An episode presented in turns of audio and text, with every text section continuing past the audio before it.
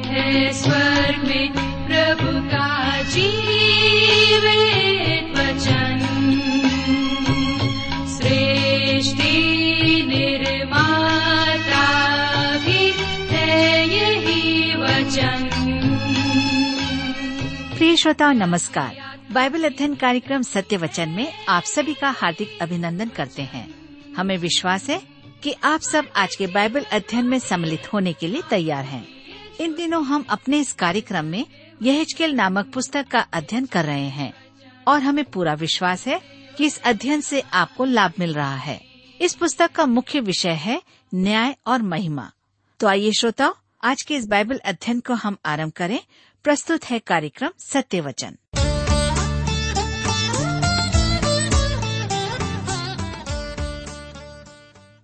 प्रिय मित्र प्रभु के पवित्र और सामर्थ्य नाम में आप सबको मेरा नमस्कार। मैं कुशल पूर्वक हूँ और मुझे आशा है कि आप सब भी परमेश्वर की दया से कुशल पूर्वक हैं और हमेशा की तरह आज फिर से परमेश्वर के वचन में से सुनने के लिए आप तैयार बैठे हैं। मैं आप सभी श्रोता मित्रों का इस कार्यक्रम में स्वागत करता हूँ। विशेष करके अपने उन सभी नए मित्रों का भी, जो आज हमारे इस कार्यक्रम को पहली बार सुन रहे हैं। मैं आप सबको बताना चाहता हूँ कि हम सब इन दिनों यहिजकेल नबी की पुस्तक से अध्ययन कर रहे हैं। और आज हम अपने अध्ययन को अध्याय तैतीस से आरंभ करेंगे। लेकिन इससे पहले आइए हम सब प्रार्थना करें और इस अध्ययन के लिए परमेश्वर से सहायता मांगे। हमारे जीवित और सामर्थ्य पिता परमेश्वर, हम आपको धन्यवाद देते हैं आज के सुंदर समय के लिए, जिसे आपने हम सबके जीवन में दिया है, ताकि हम आपके वचन का अध्ययन कर सकें। इस समय जब हम आपके वचन में से सीखते हैं, हमारी प्रार्थना है कि आप हमारे प्रत्येक श्रोता भाई बहनों को अपनी आशीष प्रदान करें। उन्हें अपनी बुद्धि, ज्ञान और समझ दें, ताकि जब हम आपके वचन को सुने, सीखें तो हम समझ सकें।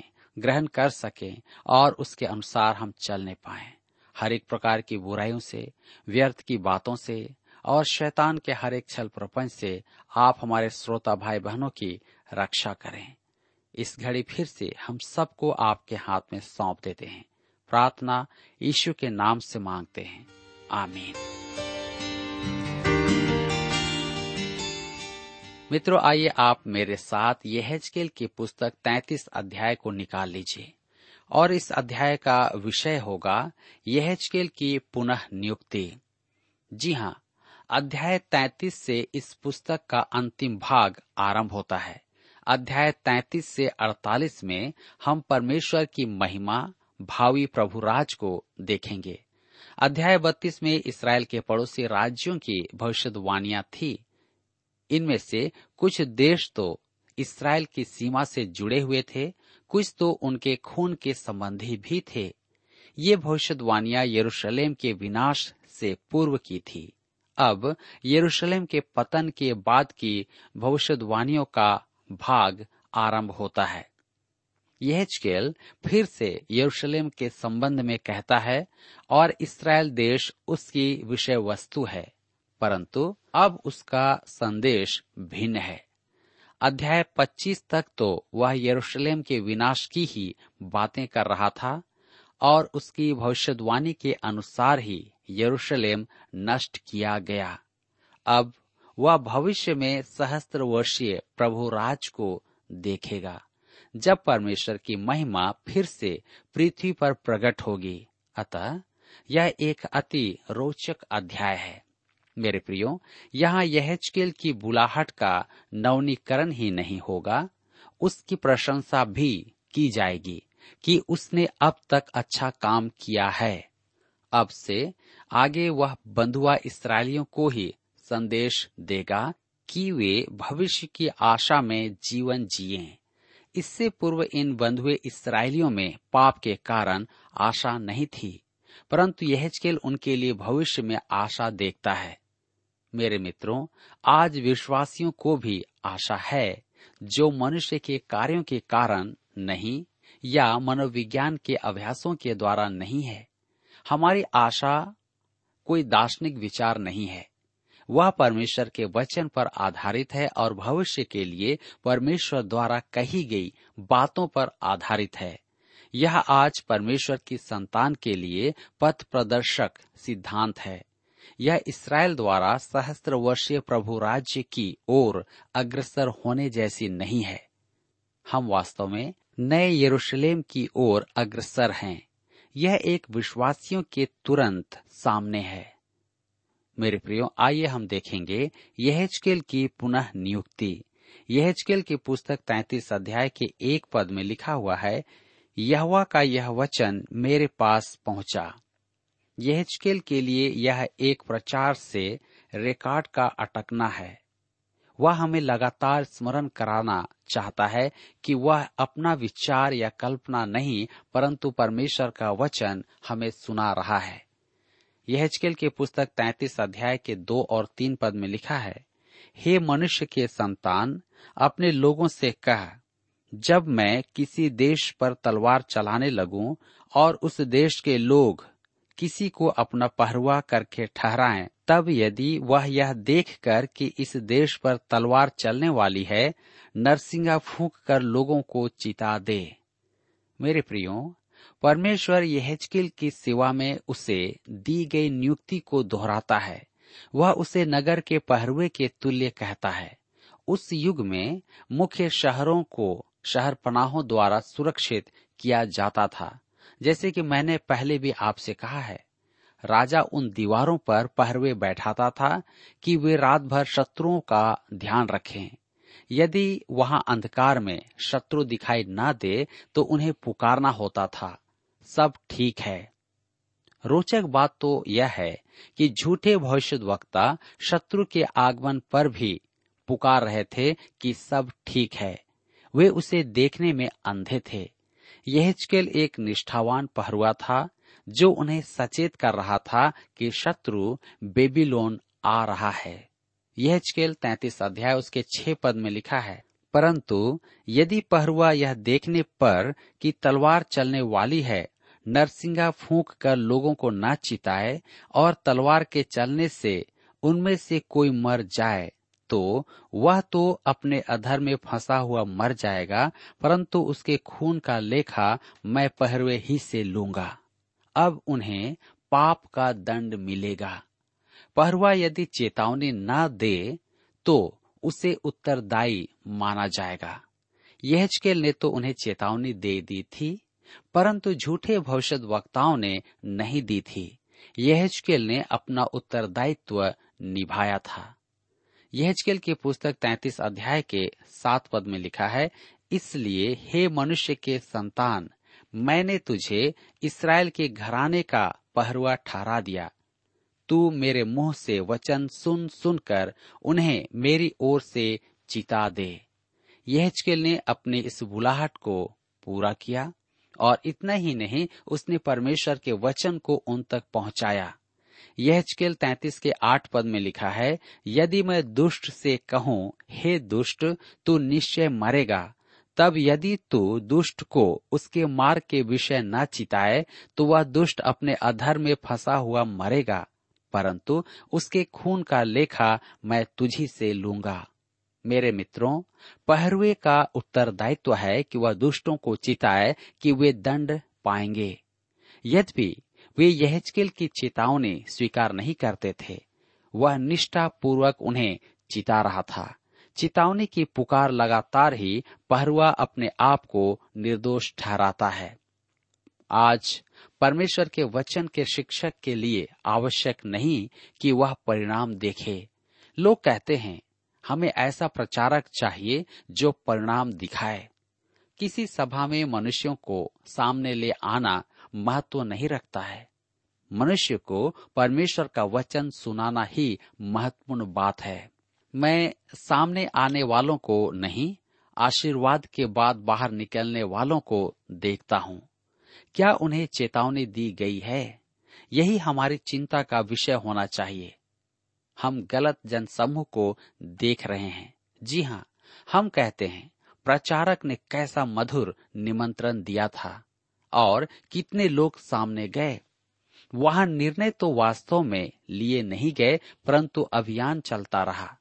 ओह, मेरे प्रियो, हम सुनिश्चित करें कि श्रोताओं को उचित चेतावनी दी गई है। यदि उसे चेतावनी नहीं दी गई है तो वक्ता को लेखा देना पड़ेगा। उसे अपने उत्तरदायित्व में कमी का लेखा प्रभु को देना होगा, चाहे वह कोई भी क्यों न हो। यह चकेल तैतीस अध्याय के ग्यारह पद में हम पढ़ते हैं, इसलिए तू उनसे यह कह, परमेश्वर यहवा की यह वाणी है, मेरे जीवन की सौगंध, मैं दुष्ट के मरने से कुछ भी प्रसन्न नहीं होता। परंतु इससे कि दुष्ट अपने मार्ग से फिरकर जीवित रहे। हे इसराइल के घराने, तुम अपने अपने बुरे मार्ग से फिर जाओ, तुम क्यों मरो? इस पद से स्पष्ट है कि परमेश्वर दंड देना नहीं चाहता है। यशाया कहता है कि दंड देना परमेश्वर का विचित्र काम है। परमेश्वर उन्हें बचाना चाहता है। वह उनसे निवेदन करता है कि वे उसकी ओर फिरें और जीवन को प्राप्त करें। यह तैतीस अध्याय के सत्रह पद में लिखा हुआ है तो भी तुम्हारे लोग कहते हैं, प्रभु की चाल ठीक नहीं परंतु उन्हीं की चाल ठीक नहीं है। जी हाँ इसराइली शिकायत करते थे कि दंड देकर परमेश्वर अन्याय का प्रदर्शन कर रहा है। उसने सबको एक साथ दंड दिया है। बंदियों में कुछ अच्छे लोग भी थे, फिर भी वे दंड पाए। यह तैतीस उसके अठारह पद में हम पढ़ते हैं, जब धर्मी अपने धर्म से फिरकर कुटिल काम करने लगे, तब निश्चय वह उनमें फंसा हुआ मर जाएगा। यह पद किसी के उद्धार से वंचित होने की बात नहीं करती है। परमेश्वर कह रहा है कि यदि उसकी संतान पाप में पड़े तो वह उसे दंड देगा। पहला क्रंथियों की पत्री ग्यारह अध्याय के इकतीस पद में पौलुस भी यही कहता है, यदि हम अपने आप को जांचते तो दंड ना पाते। पहला युना की पत्री पाँच अध्याय के सोलह पद में परमेश्वर कहता है कि एक पाप मृत्यु लाता है।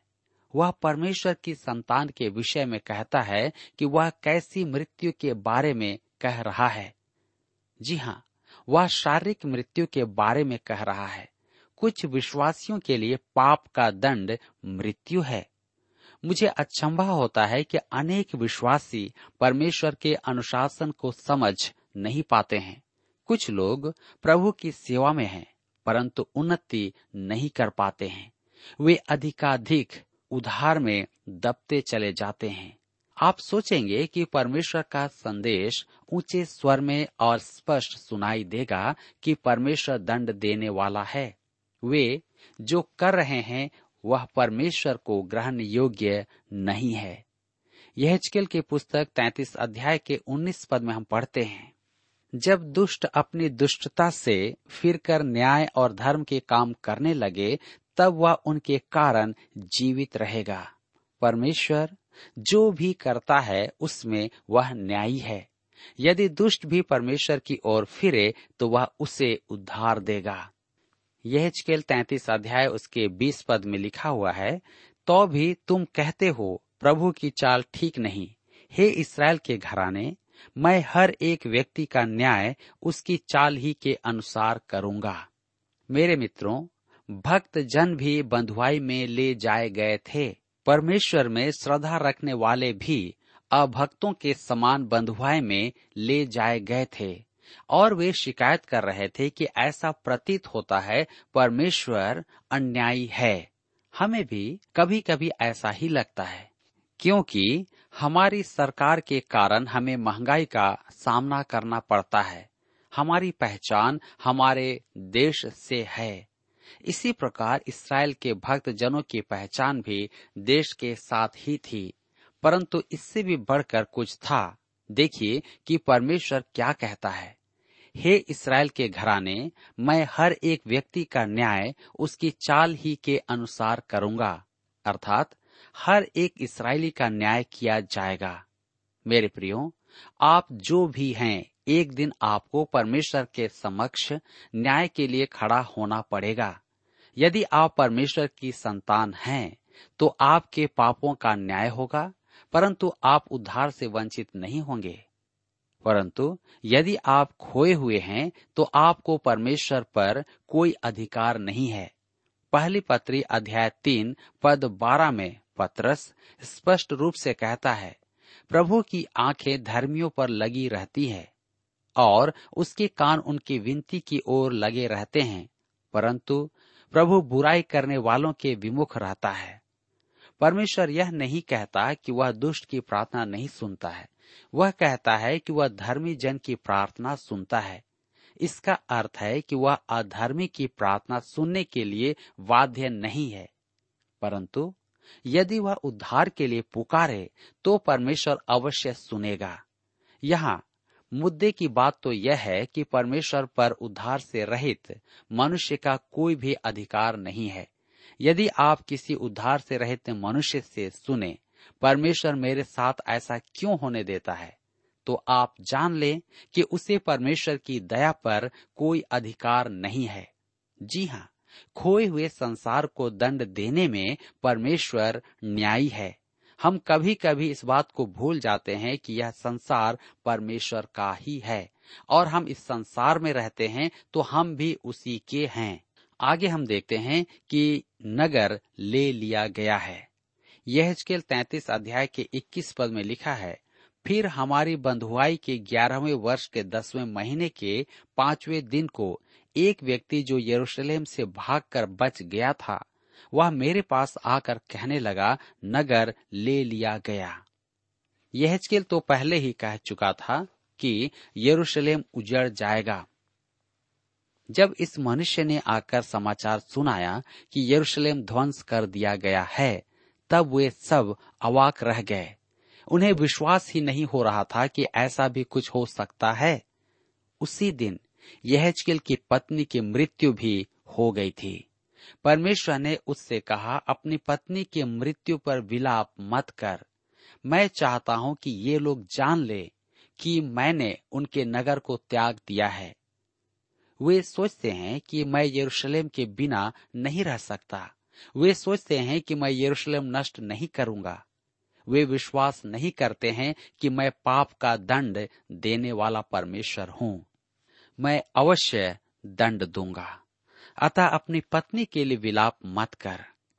उन्हें बोध होने दे कि उनके पाप के कारण यरूशलेम उजाड़ा गया है। वह नगर ले लिया गया है। यह तैतीस उसके बाईस पद में आगे लिखा है उस भागे हुए के आने से पहले साँझ को यहवा की शक्ति मुझ पर हुई थी, और भोर तक अर्थात उस मनुष्य के आने तक उसने मेरा मुँह खोल दिया, अतः मेरा मुँह खुला ही रहा और मैं फिर गूँगा न रहा। मेरे मित्रों, अध्याय 24 के अंत में परमेश्वर ने यहजकेल पर प्रकट कर दिया था कि यरूशलेम हत्यारा नगर नाश किया जाएगा। उसके बाद अध्याय 25 से 33 तक परमेश्वर ने उसे यरूशलेम संबंधित कोई भविष्यवाणी का वचन नहीं दिया था। उसने उसे पड़ोसी राज्यों के संबंध में संदेश दिया। अब यहाँ अध्याय 33 में परमेश्वर यहजकेल को यरूशलेम के बारे में मुख बना नहीं रहने देना चाहता है। वह कहता है, मेरे पास तेरे लिए यरूशलेम संबंधित भविष्यवाणियों का वचन है। यहजकेल की पुस्तक तैतीस अध्याय उसके तेईस और चौबीस पद में लिखा है, तब यहुआ का यह वचन मेरे पास पहुँचा। हे मनुष्य के संतान इसराइल की भूमि के उन खंडहरों के रहने वाले यह कहते हैं, अब्राहम एक ही मनुष्य था तो भी देश का अधिकारी हुआ, परंतु हम लोग बहुत से हैं। इसलिए देश निश्चय हमारे ही अधिकार में दिया गया है। इसराइल की प्रजा अब स्मरण करती है कि परमेश्वर ने अब्राहम को कैसे संभाला था। वह तो एक ही था और ये असंख्य हैं, परंतु वे चाहते हैं कि परमेश्वर उन्हें भी वैसे ही संभाले। वे भूल रहे हैं कि उनमें और अब्राहम में बहुत अंतर है। अब्राहम ने परमेश्वर पर विश्वास किया और वह उसके लिए धार्मिकता गिना गया। ये लोग परमेश्वर में विश्वास नहीं करते हैं। यह तैतीस अध्याय के पच्चीस पद में लिखा है, इस कारण तो उनसे कह, परमेश्वर यह यूँ कहता है, तुम लोग तो मांस लहू समेत खाते और अपनी मूर्तों की ओर दृष्टि करते और हत्या करते हो, फिर क्या तुम उस देश के अधिकारी रहने पाओगे? परमेश्वर कहता है, मैं तुम्हें वह देश लेने नहीं दूँगा। मैंने अन्य जातियों को उनके पाप के कारण वहाँ से निकाला और तुम वही काम करते हो जो वे पहले करते थे। यह स्केल तैतीस के अट्ठाईस पद में हम पढ़ते हैं, मैं उस देश को उजाड़ ही उजाड़ कर दूँगा और उसके बल का घमंड जाता रहेगा। और इसराइल के पहाड़ ऐसे उजड़ेंगे कि उन पर होकर कोई न चलेगा। मेरे प्रिय मित्रों, मैं अपने कुछ अच्छे पादरी मित्रों के समान इसराइल के लिए पुलकित नहीं हो उठता हूँ। जब वे वहाँ जाते हैं तो उन्माद से भर जाते हैं। कुछ तो ऐसा करने लगते हैं कि आप सोचेंगे कि वे नशे में हैं। वे कहते हैं, ओह, उस देश को देखना कैसा मनोहरकारी है। परंतु मैं आपसे कहता हूँ कि वह देश आज पूरी तरह से उजड़ा हुआ है, क्योंकि परमेश्वर ने उसे दंड दिया है। वहाँ पानी की कमी है। थोड़ा सा भी पानी वहाँ डाल दें और वह गुलाब की तरह खिल उठती है। यही उनकी सबसे बड़ी समस्या है। वहाँ की प्रजा ही नहीं, भूमि भी परमेश्वर के दंड की भागी है। यह तैतीस के तीस पद में लिखा हुआ है हे मनुष्य के संतान, तेरे लोग दीवारों के पास और घरों के द्वारों में तेरे विषय में बातें करते और एक दूसरे से कहते हैं, आओ सुनो कि यहवा की ओर से कौन सा वचन निकलता है। वे दल गए हैं और अब यह का वचन सुनने को वे तैयार हैं, परंतु करेंगे नहीं, सुनेंगे नहीं। यह तैतीस के इकतीस पद में हम पढ़ते हैं, वे प्रजा के समान तेरे पास आते और मेरी प्रजा बनकर तेरे सामने बैठकर तेरे वचन सुनते हैं, परंतु वे उन पर चलते नहीं। मुँह से तो वे बहुत प्रेम दिखाते हैं, परंतु उनका मन लालच ही में लगा रहता है। ऊपर से तो वे परमेश्वर की ओर फिरना चाहते हैं, वे परमेश्वर का वचन सुनना चाहते हैं। परंतु मन से करना नहीं चाहते। वे आज के उन मसीही जनों के समान हैं, जो आराधना में जाकर अच्छा उपदेश सुनना चाहते हैं, परंतु जो वे सुनते हैं, उसके अनुसार अपना जीवन बदलना नहीं चाहते। याकूब की पत्री अति व्यवहारिक है। वह कहता है, याकूब की पत्री एक अध्याय के बाईस पद में, वचन पर चलने वाले बनो और केवल सुनने वाले ही नहीं जो अपने आप को धोखा देते हैं। मेरे मित्रों, परमेश्वर इन बंधुआई में आए इसराइलियों के लिए यहजकेल से यही कहता है, तेरे सामने बैठकर तेरे वचन सुनते हैं, परंतु वे उन पर चलते नहीं। मेरे श्रोता मित्रों, मैं नहीं जानता कि आपका जीवन किस प्रकार का है। मैं यह नहीं जानता कि आप परमेश्वर के वचन को पढ़ते हैं मैं यह भी नहीं जानता कि आप परमेश्वर के वचन को सुनने के लिए तैयार रहते हैं। लेकिन मैं आपसे कहना चाहता हूँ कि यदि आप ये सोच रहे हैं कि हम सुनेंगे लेकिन नहीं सुन रहे हैं तो आपको चाहिए कि अपने मन को जांचें। यहाँ इसराइलियों के जीवन से हम इस बात को देख रहे हैं कि वे परमेश्वर के पास आना तो चाहते हैं, लेकिन उसके आज्ञाओं को मानना नहीं चाहते हैं। आज कई मसीही परिवार में माता पिता और बच्चों के जीवन में ये बातें पाई जाती है। आज आपके लिए परमेश्वर का वचन है कि आप अपने जीवन को प्रभु के निकटता में लाएँ और ठीक करें। अन्यथा निश्चय ही आप प्रभु के दंड के भागी बनेंगे। मेरे मित्रों, जैसा कि हमने सुना और जाना है कि परमेश्वर दंड देने से प्रसन्न नहीं होता है। वह चाहता है कि प्रत्येक व्यक्ति बचाया जाए। वह आपसे प्रेम करता है और चाहता है कि आप भी बचाए जाएँ। क्यों ना आज हम इस वचन के प्रकाशन में अपने आप को जांचें और देखें कि हम कहाँ हैं। क्या हम परमेश्वर के वचन को सुनकर उसके अनुसार चलते हैं या नहीं चलते हैं? यदि नहीं तो आज से हम चलने की कोशिश करें, सच्चाई को और निकटता से ढूँढने और देखने का प्रयत्न करें। मेरे प्रियो, परमेश्वर का वचन कहता है कि जो ढूंढते हैं, वे पाते हैं। आज आप प्रभु के पास आए और प्रभु आपको अवश्य ही सहायता प्रदान करेंगे। यहाँ पर हमारे अध्ययन का समय समाप्त होता है और मुझे आशा है कि आज के इस अध्ययन के द्वारा आपने अपने जीवन में आत्मिक लाभ प्राप्त किया है। प्रभु आप सभी श्रोता भाई बहनों को बहुतायत से आशीष दे।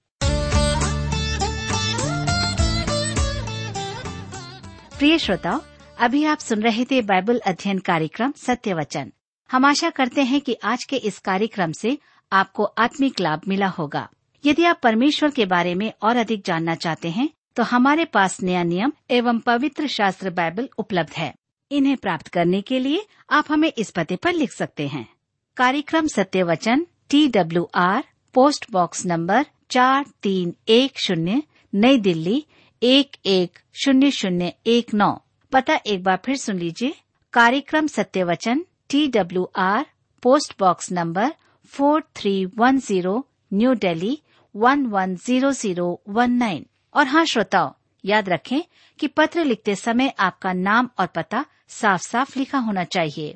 इसके अलावा आप हमसे टेलीफोन के माध्यम से भी बातचीत कर सकते हैं, जिसमें हमारे काउंसलर या सलाहकार आपको सलाह देंगे। तो नोट कीजिए हमारा मोबाइल नंबर नौ नौ पाँच आठ आठ दो शून्य चार एक चार। याद रखें double nine five eight eight two zero four one four और हमारा दूसरा नंबर है zero nine six five one four double three three nine seven याद रहे, शून्य नौ छ पाँच एक चार तीन तीन तीन नौ सात। इसके अलावा आप हमसे ईमेल के द्वारा भी संपर्क कर सकते हैं। हमारा ईमेल आईडी है Hindi T T B at T W R dot I N Hindi T T B at T W R dot I N श्रोताओ, इस कार्यक्रम को आप हमारे website radio eight eight two dot com पर भी सुन सकते हैं। इस website radio eight eight two dot com के बारे में अपने मित्रों को भी सूचित कर दें। और अब इसी के साथ हमारे कार्यक्रम का समय यहीं पर समाप्त होता है। अगले कार्यक्रम में आपसे फिर मुलाकात होगी। तब तक के लिए हमें आज्ञा दीजिए। नमस्कार।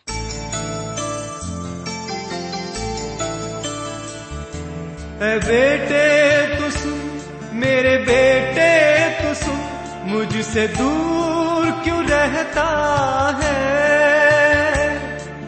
बेटे तू सुन, मेरे बेटे मुझसे दूर क्यों रहता है? तेरे लिए मैंने जान दी लहू